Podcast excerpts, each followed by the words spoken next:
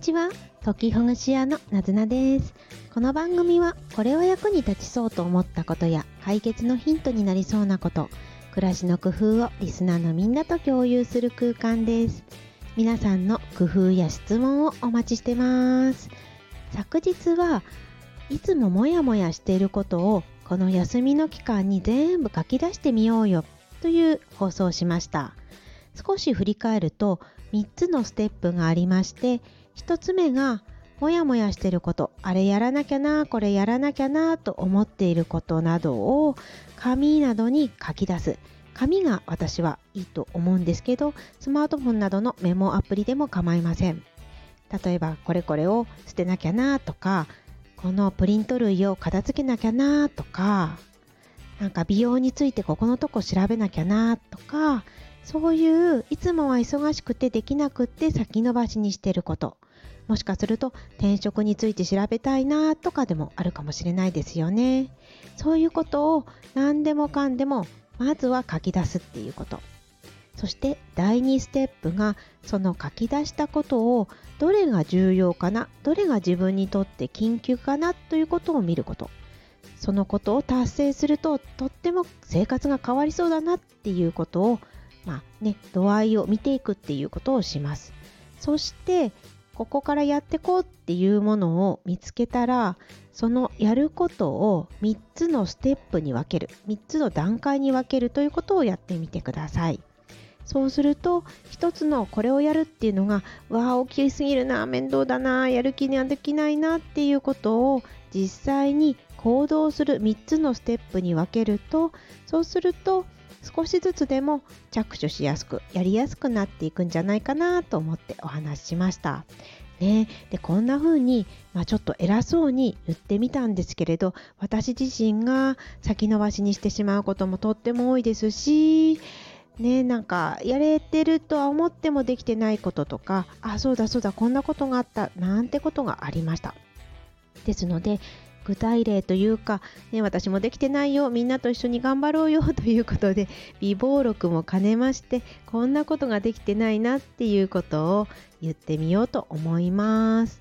まずねできてないのが食卓の壊れた椅子がまだ何脚かあります。もうだいぶ前に買った椅子なんです。15年か20年ぐらい前でしょうか。そして座面というあの座るところですね。そこの面のところが壊れてしまってでもう直せないような感じの壊れ方をしています。それが今も何脚もあのあるんですよね。なんかちょっと物を置いたりしてなんとなく置かれてるんですがこれをそろそろ解体して捨てたいなと思います。粗大ごみにするほどではないと思うので解体さえできればもともと IKEA という家具屋さんで買った自分で組み立てるタイプなんですですので、えーと、分けられてそれが自分の住む自治体のゴミの捨て方によって特に粗大ごみでもないよくても大丈夫だったら捨てようと思いますね、こうやってね宣言しないとねなかなかね進まないんですよ。それと洗面所の収納のところしまってあるところをさっき見たらだいぶいろいろとごちゃごちゃしてました。洗剤などの使ってることもあるんですけれど使わないものでどうしようかなみたいなものがいっぱい入ってました。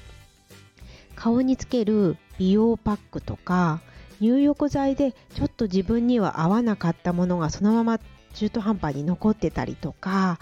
あとはもうなんだかよくわからない入れ物とかもありましたね。だからこの辺りはそうですねやっていきたいと思います。ステップに分けるとすればまずその箱に入れて持ち出してそして使ってるもの使ってないものうん、分からなくて保留のものに分けるっていうことでしょうか。洗面所は部屋もクーラーがなくて暑いので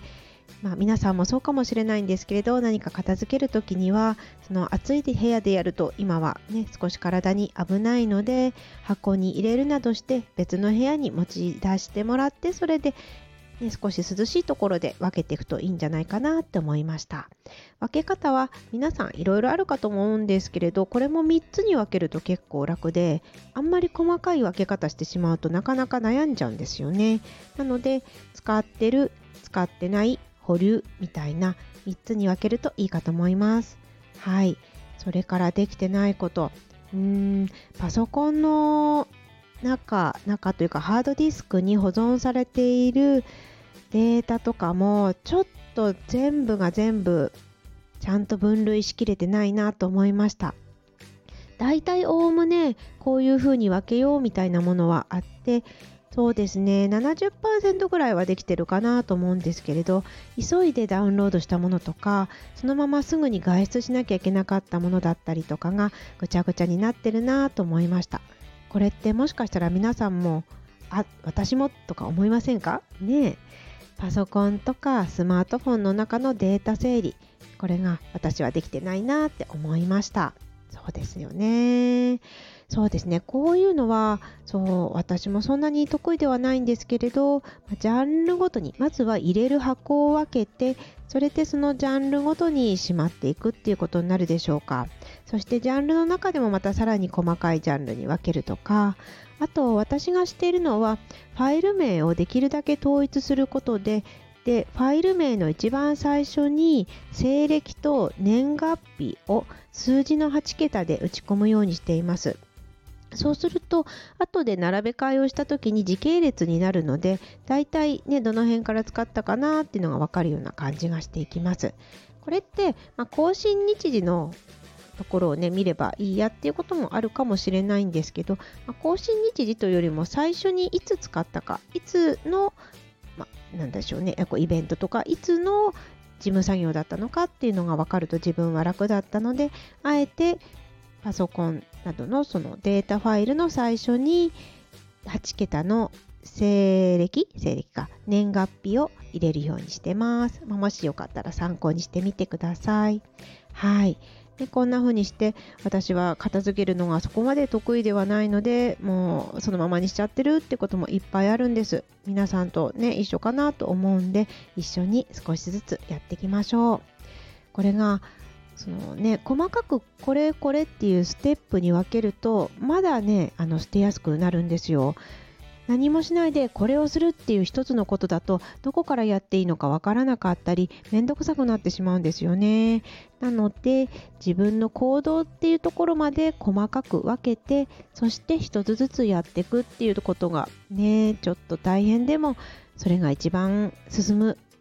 コツなのかななんて思ったりします。はい。私のことで言うと今までなかなかできなかったなっていうことの一つに壊れてしまった自転車を廃棄するというか、まあ、引き取ってもらう。これが3年ぐらいかかったでしょうか。ずっと家に置きっぱなしになってました。ねこれが何で大変だったかというと壊れた自転車でもうちょっと自分ではどうしようもなかったんですけれど廃棄するのにはなんか忍びないなって思ったこととと自分の家の自動車大きな自動車ではないんです。その自動車に自転車が乗らなかったこと。なので引き取ってもらうところまで自転車を押していくしかなかったんです。そうすると暑い夏とか寒い冬ってそんなのねなかなかしたくないじゃないですか。秋とか春でしかも自分の心と体に余裕がある時間帯っていうのがなかなかねえいやって思えなくってでだいぶそのねさっきも言った通り3年がかかってしまいました。ですけれどこれなくなった後は本当にすっきりしました。自転車は大きなスペースをずっとね、使い続けていたし他のものもなんかうまく片付けられなかったし倒れてしまうと危ないしっていうことで何年もかかったけれどだけれどこの自転車を自転車屋さんに行って引き取ってもらうことができて本当に良かったなと思ってます。日々の忙しい中ではなかなか大きなことってやりにくいと思うんですがもしも今日お休みであればそしてね、家にいるようなことであれば外にねあの誰かの親戚の家とかにも行かなくて家にいるんであればちょっとなんかやってみるとすっきりするかもしれないななんて思いました。それでは暑いところ台風のところいろいろあるかと思いますがなんとか生き延びて楽しく暮らしましょう。またねなずなでした。お便りお待お待ちしてます。最後噛んじゃいましたね。お待ちしてます。またね。